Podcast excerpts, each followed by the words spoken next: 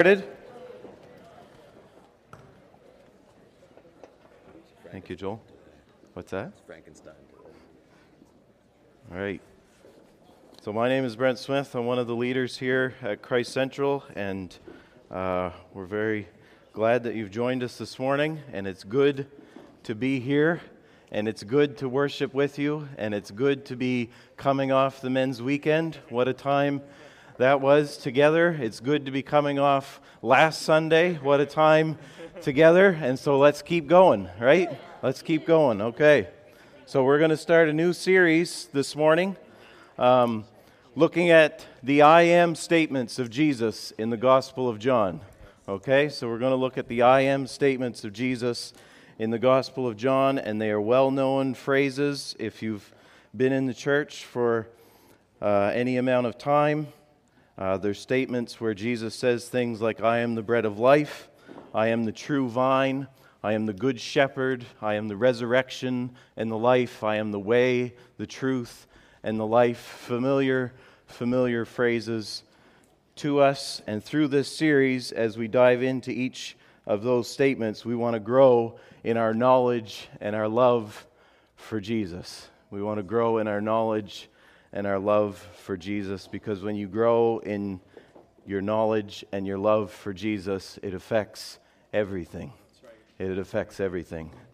And so we want to have that attitude like Paul when he says, I just want to know him. I just want to know him. Everything else I count as nothings next to the surpassing worth of knowing Jesus. We want to know him more. So let's pray, and we're going to jump into our first phrase, first statement of Jesus, which comes from John 6, which is, I am the bread of life. And so, Father, we're so thankful uh, for your presence here with us. We're so thankful for your spirit leading and guiding us. And we're so thankful that we uh, have your word so readily available to us, and we can open it and we can read and we can be strengthened and challenged that it's a living and active word this morning. So we just pray that your spirit would come, give us eyes to see and ears to hear and hearts to understand what you want to speak to us through your word this morning for your glory. Amen. Amen. Amen. Okay, let's read John 6 22. Jesus says, or so John 6 is a great chapter in the Bible, and it starts with uh, a great miracle that we're all familiar with, where Jesus breaks the bread and he feeds the 5,000. And then the disciples head out on the boat, and the storm picks up, and Jesus walks out and meets them there. And then, uh, and then 21 ends with them on the other side of the lake and we'll pick it up in verse 22. And it says, On the next day, the crowd that remained on the other side of the sea saw that there had been only one boat there, and that Jesus had not entered the boat with his disciples, but that his disciples had gone away alone. Other boats from Tiberias came near the place where they had eaten the bread after the Lord had given thanks. So when the crowd saw that Jesus was not there, nor his disciples, they themselves got into the boats and went to Capernaum seeking Jesus. When they found him on the other side of the sea, they said to him, Rabbi, when did you come here? Jesus answered them, Truly, truly, I say to you, you are seeking me not because you saw signs, but because you ate your fill of the loaves. Do not work for the food that perishes, but for the food that endures to eternal life, which the Son of Man will give to you. For on him God the Father has set his seal. Then they said to him, What must we do to be doing the works of God? Jesus answered them, This is the work of God, that you believe in him whom he has sent. So they said to him, Then what sign do you do that we may see and believe you? What work do you perform? Our fathers ate the manna in the wilderness. As it is written, He gave them bread from heaven to eat. Jesus then said to them, Truly, truly, I say to you, it was not Moses who gave you the bread from heaven, but my Father gives you the true bread from heaven. For the bread of God is he who comes down from heaven and gives life to the world. And they said to him, Sir, give us this bread always. And Jesus said to them, I am the bread of life. I am the bread of life. Whoever comes to me shall not hunger, and whoever believes in me shall never thirst. For the sake of time, let's jump down to verse 30 or 50. This is the bread that comes down from heaven, so that one may eat of it and not die. I am the living bread that came down from heaven. If anyone eats of this bread, he will live forever. And the bread that I will give for the life of the world is my flesh. The Jews then disputed among themselves, saying, How can this man give us his flesh to eat? So Jesus said to them, Truly, truly, I say to you, unless you eat the flesh of the Son of Man and drink his blood, you have no life in you. Whoever feeds on my flesh and drinks my blood has eternal life, and I will raise him up on the last day. For my flesh is true food, and my blood is true drink. Whoever feeds on my flesh and drinks my blood abides in me, and I in him. It's a little strange. We'll get to it a bit later, okay? As the living Father sent me, and I live because of the Father, so whoever feeds on me, he also will live because of me. This is the bread that came down from heaven, not like the bread the fathers ate and died. Whoever feeds on this bread will live forever. Jesus said these things in the synagogue as he taught at Capernaum.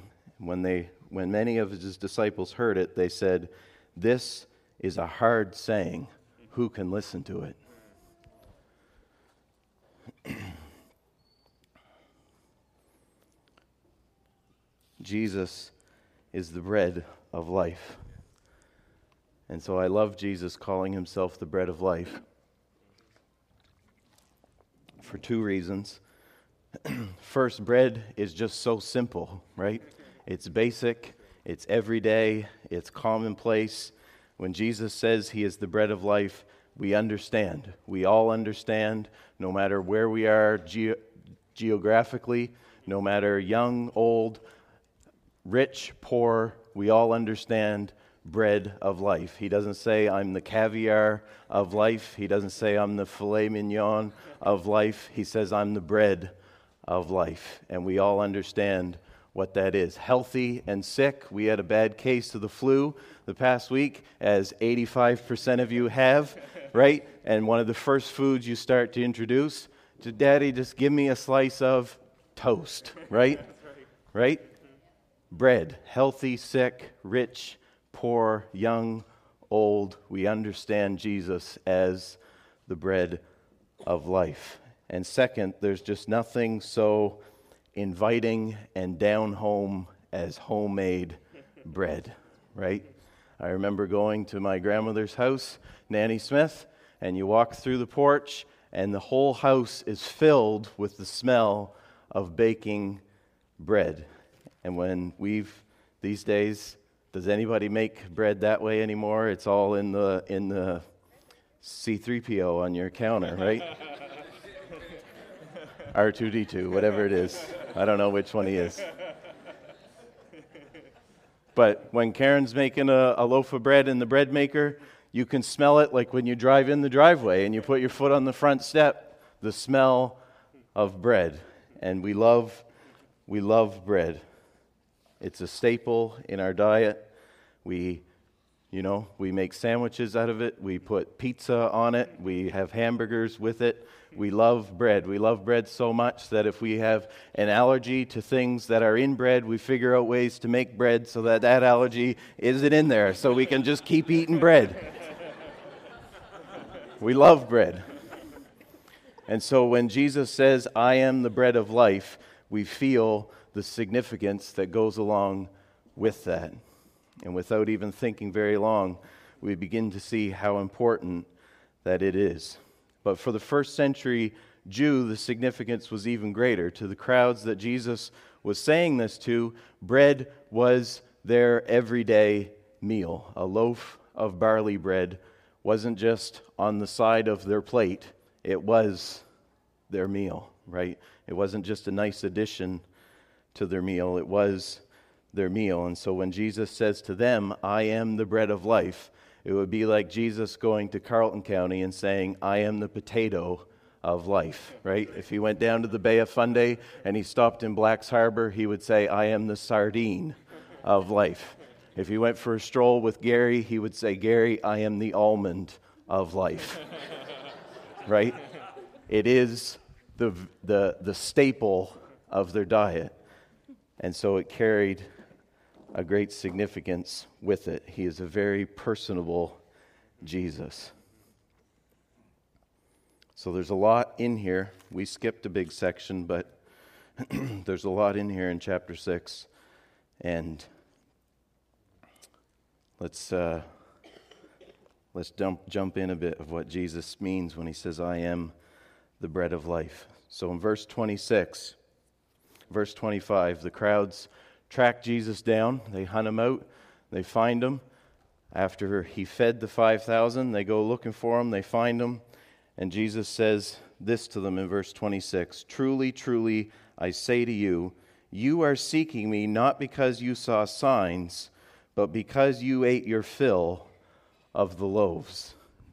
Not because you saw signs, but because you ate your fill of the loaves. So the crowds went running after Jesus, not because they saw him as the Son of God, not because they said, like Peter will in a few verses after, You alone have the words of eternal life, where else would we go? But because their bellies were full. They were hungry, and Jesus had given them a gift of bread, and they said, We like that gift. Give us more gifts. They got into boats and went across the lake and sought Jesus not for life, but for loaves of bread. Now we know that ultimately all that we have is a gift from God. He gives us life and breath and everything. James tells us that every good and perfect thing comes down from the Father of lights. So we know that everything that we have comes from God. But the problem comes when we start focusing on those gifts that He gives us and not on the one who's giving us the gifts. When we start seeking Jesus not for who he is and not for his presence, but only for what we might get out of him. But just like the crowd and Jesus, Jesus won't have it. He won't have it with them, and he won't have it with us. He says, You seek me not because you saw signs, but because you ate your fill of loaves. You see, the gifts God gives us are not just gifts, but they're signs pointing us to the giver. They're not just gifts, they are signposts pointing us to the giver. So when Jesus stood before those 5,000 people and he broke the bread and he blessed it and he handed it out, he wasn't just handing out chunks of bread, he was handing out sermons pointing people to the bread of life. That's what he says when he says, You came not because you saw signs, but because your belly was full. All their focus was on the physical, the material. You gave us bread, our bellies were hungry, and now they're full. And Jesus says, You've missed it completely. I gave you bread not just as a gift, but as a sign that was meant to point you to the giver who is the bread of life.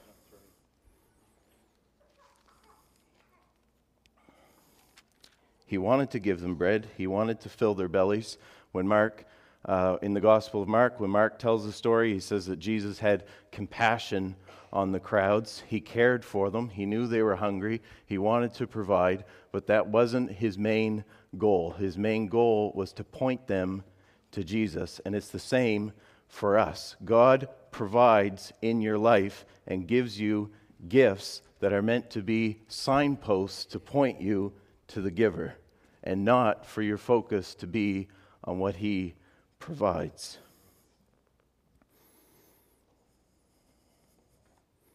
To them, their life was just their physical needs, their physical desires, their bellies, their bank accounts. It's estimated that a first century Jew, 85% of their wages went towards buying food. So if Jesus can now give me my food, now my 85% is in the bank account. So come on, Jesus, let's keep this bread coming, and I'll keep banking it in the bank account. They came to Jesus not for life, but for loaves. And so when we read this, we need to ask ourselves what am I seeking Jesus for? What am I seeking Jesus for?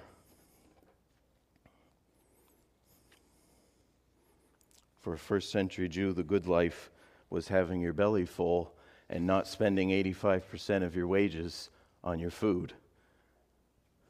And so they wanted the good life from Jesus. And so maybe we have an idea of what the good life would be, and we're hoping that Jesus will be the means to accomplish that end. What are we seeking Jesus for? It's a bit like a dairy farm where Jesus is just a cow amongst any others that you want to milk and get what you need out of, and when he stops producing, then you discard. And so we have this idea of what the good life will be, and we'll say, All right, Jesus, I'll give you a month, I'll give you two months, I'll milk the cow, I'll pray, I'll read, I'll go to church, I'll milk that cow, but if you do not produce, I'm done. I discard you. Jesus is just another cow in the dairy farm that we want to use to get the good life. And Jesus is not a cow to be milked for our personal gain. He is the bread of life to be enjoyed for our good. He is not the cash cow for your gain. He is the bread of life to be enjoyed for our good. That's what's amazing. The, the story of, of going into Nanny Smith's uh, kitchen and you enjoy the smell and you enjoy the warm bread with the butter and the strawberry jam. Jesus is the bread of life to be enjoyed. He is not the cash cow to be used for your gain. He did not have it here, and he will not have it now.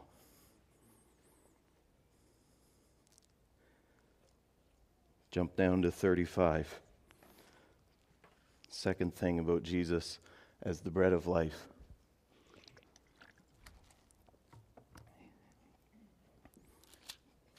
He says in verse 35 I am the bread of life. Whoever comes to me shall not hunger, and whoever believes in me shall never thirst. Now, obviously, Jesus isn't talking about physical hunger. What Jesus is saying is that we all have a hunger. We all have a hunger, and it goes way beyond and much more deep than a pain in our physical bellies when we don't eat some physical food. We all have a hunger. We have a hunger for intimacy, to be fully known, yet fully loved. We have a hunger for closeness and relationship. We have a hunger for purpose and meaning to our life. We have a hunger for happiness and joy. And in all those hungers that we have, Jesus says, when you come to Him, you will not be hungry anymore. When you eat of the bread of life, you will be satisfied. He will take away that hunger. Jesus satisfies. The bread of life satisfies. He promises to satisfy, and He will satisfy. He is able. He is able. In the next few verses after, we didn't read them, but he goes on to say that the, all that the Father gives him, he will not lose any of them. He will accomplish the will of the Father.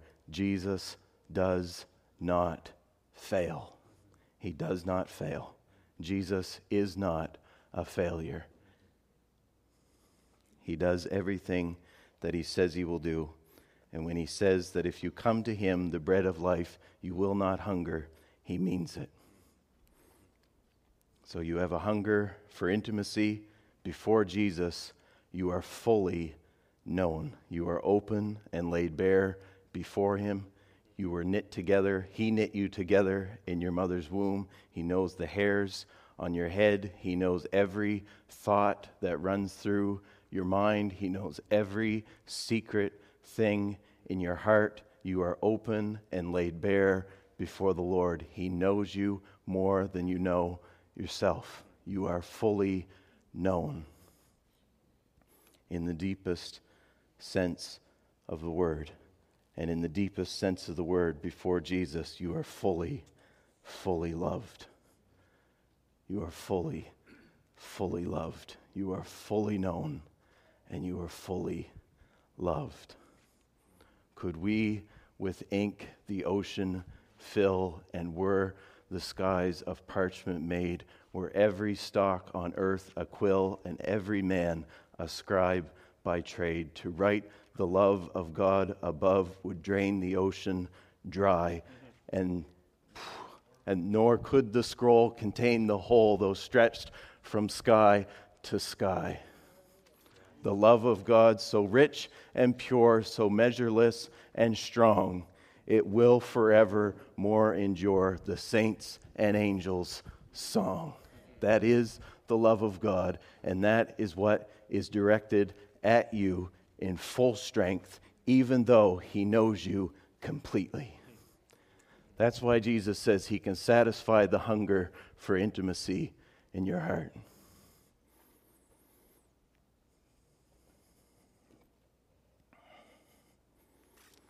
We have a hunger for purpose and meaning. Jesus says, Follow me. We have a hunger for joy and happiness. In his presence is fullness of joy, and at his right hand are pleasures forevermore. Jesus satisfies, and he says, Come, believe, and eat the bread of life. We have this tendency I think, to make this like a singular event.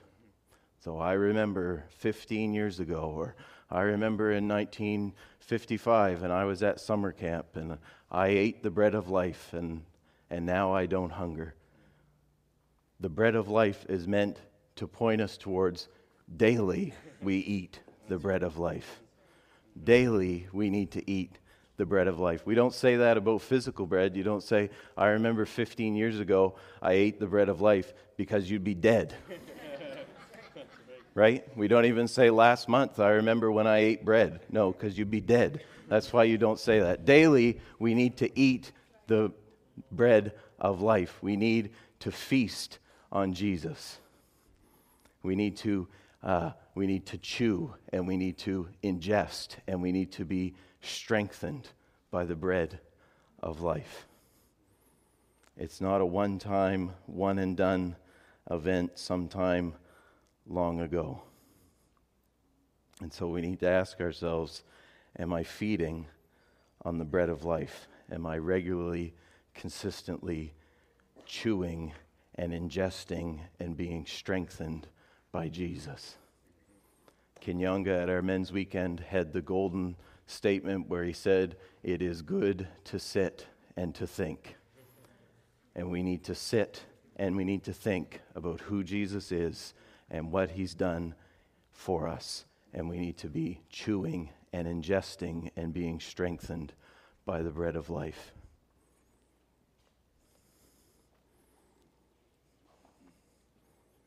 Betty read Psalm 1. Same thing. We delight in the Word of God, and we're like trees planted by the water. We eat the bread of life, and we are strengthened. So we come to Jesus not for loaves, but for life, for Him to enjoy, like homemade bread, we enjoy the bread of life, not to use Him for our gain, but to enjoy Him for who He is. When we do that, it comes with the promise that He will satisfy our hunger. Regularly and consistently, we need to feed on the bread of life. Lastly, let's look at verse 51.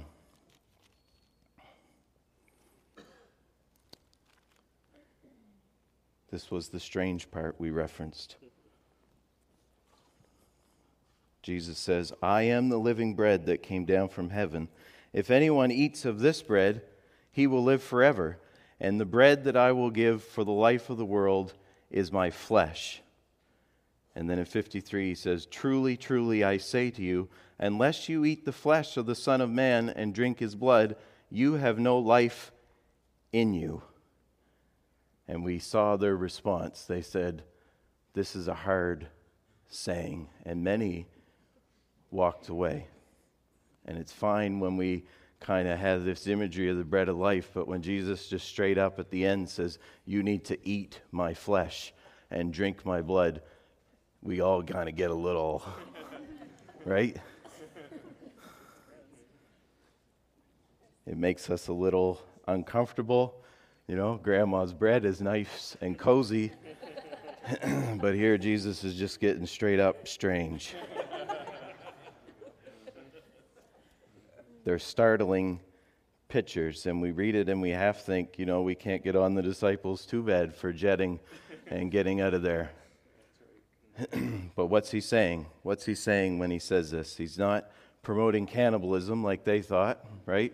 We know that. He's not promoting cannibalism like they thought. They said, woof, this is strange. We're out of here.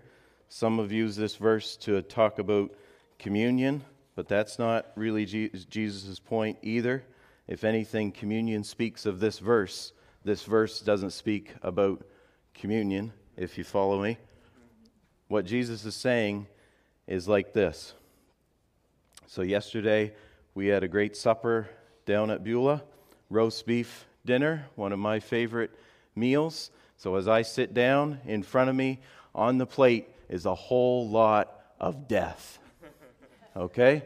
There was dead cow, there was dead potatoes, there were dead green beans, there were dead carrots, there were dead squash, there was a roll that was right solid full of dead wheat. It was all death in front of me, and I ate that death and I lived. And so, what Jesus is saying now, those things, they didn't do it willingly, they didn't do it sacrificially, they didn't have me in mind when they died, but it's their death that when I eat, I now live. And unless they die, I die. Do you see? Unless they die, then I die. Something has to die for us to live. Our food dies, and when we eat that, we live. And so, what Jesus is saying is, He says, Unless you eat of my flesh, you have no life in you, is that either He dies or you die. Either He dies or you die, but there will be a death. Either you receive the death of Jesus Christ for the forgiveness of your sin, and in doing so, receive eternal life, or you die.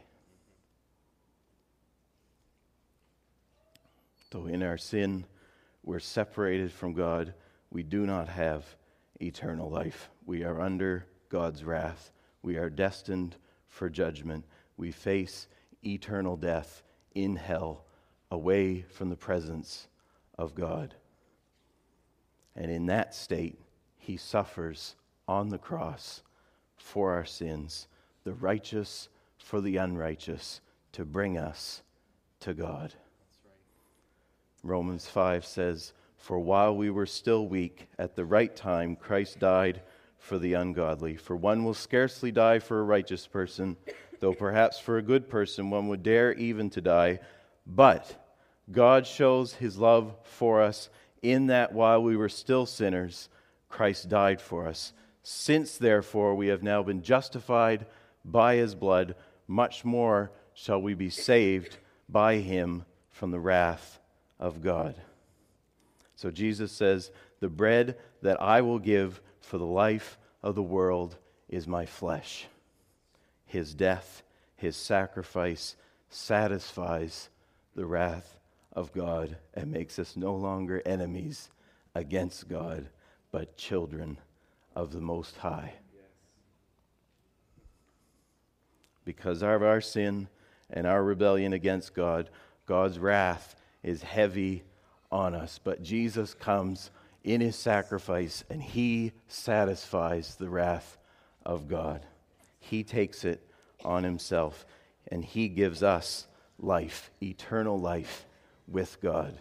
Jesus satisfied. It's the greatest need that we have, and Jesus provides. It is the greatest need that we have is to be made right with God, and Jesus satisfies. He is the bread of life. He is the bread of eternal life. Jesus satisfies. He satisfies.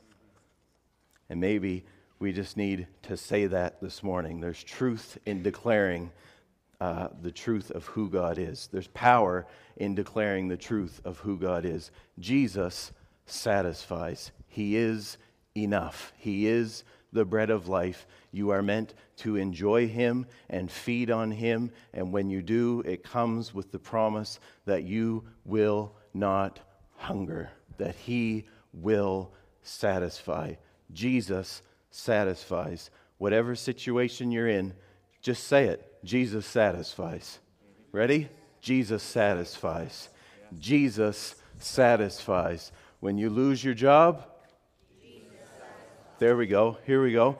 When you can't find work anywhere and you've been unemployed for months, when you can't find a spouse, when you wanted to go out with a girl but she rejects you, right? When your, your babies are keeping you up all night, when your teenager is got you at your wits' end, when the last child moves out and you're an empty nester, Jesus satisfies. When you've got chronic pain, when the, when the doctors don't have answers, in every circumstance and situation of life, when you're crushed in the wine press, Jesus satisfies. He is the bread of life, and we are meant to eat and enjoy and be satisfied forever.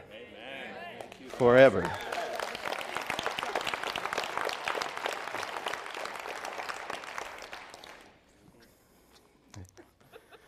The team can come back up. Jesus gives us, by revealing himself as the bread of life, Jesus is telling us you have hungers deep inside you that you cannot fill. And I can satisfy them. Come and feast on me. And just like bread, it's basic and everyday, and it meets everyone rich and poor, young and old, no matter what your geographic location might be, sick and healthy. It's an invitation like a sliding over of a beautiful homemade loaf of bread. And he says, Eat and feast on me. Why don't we all stand?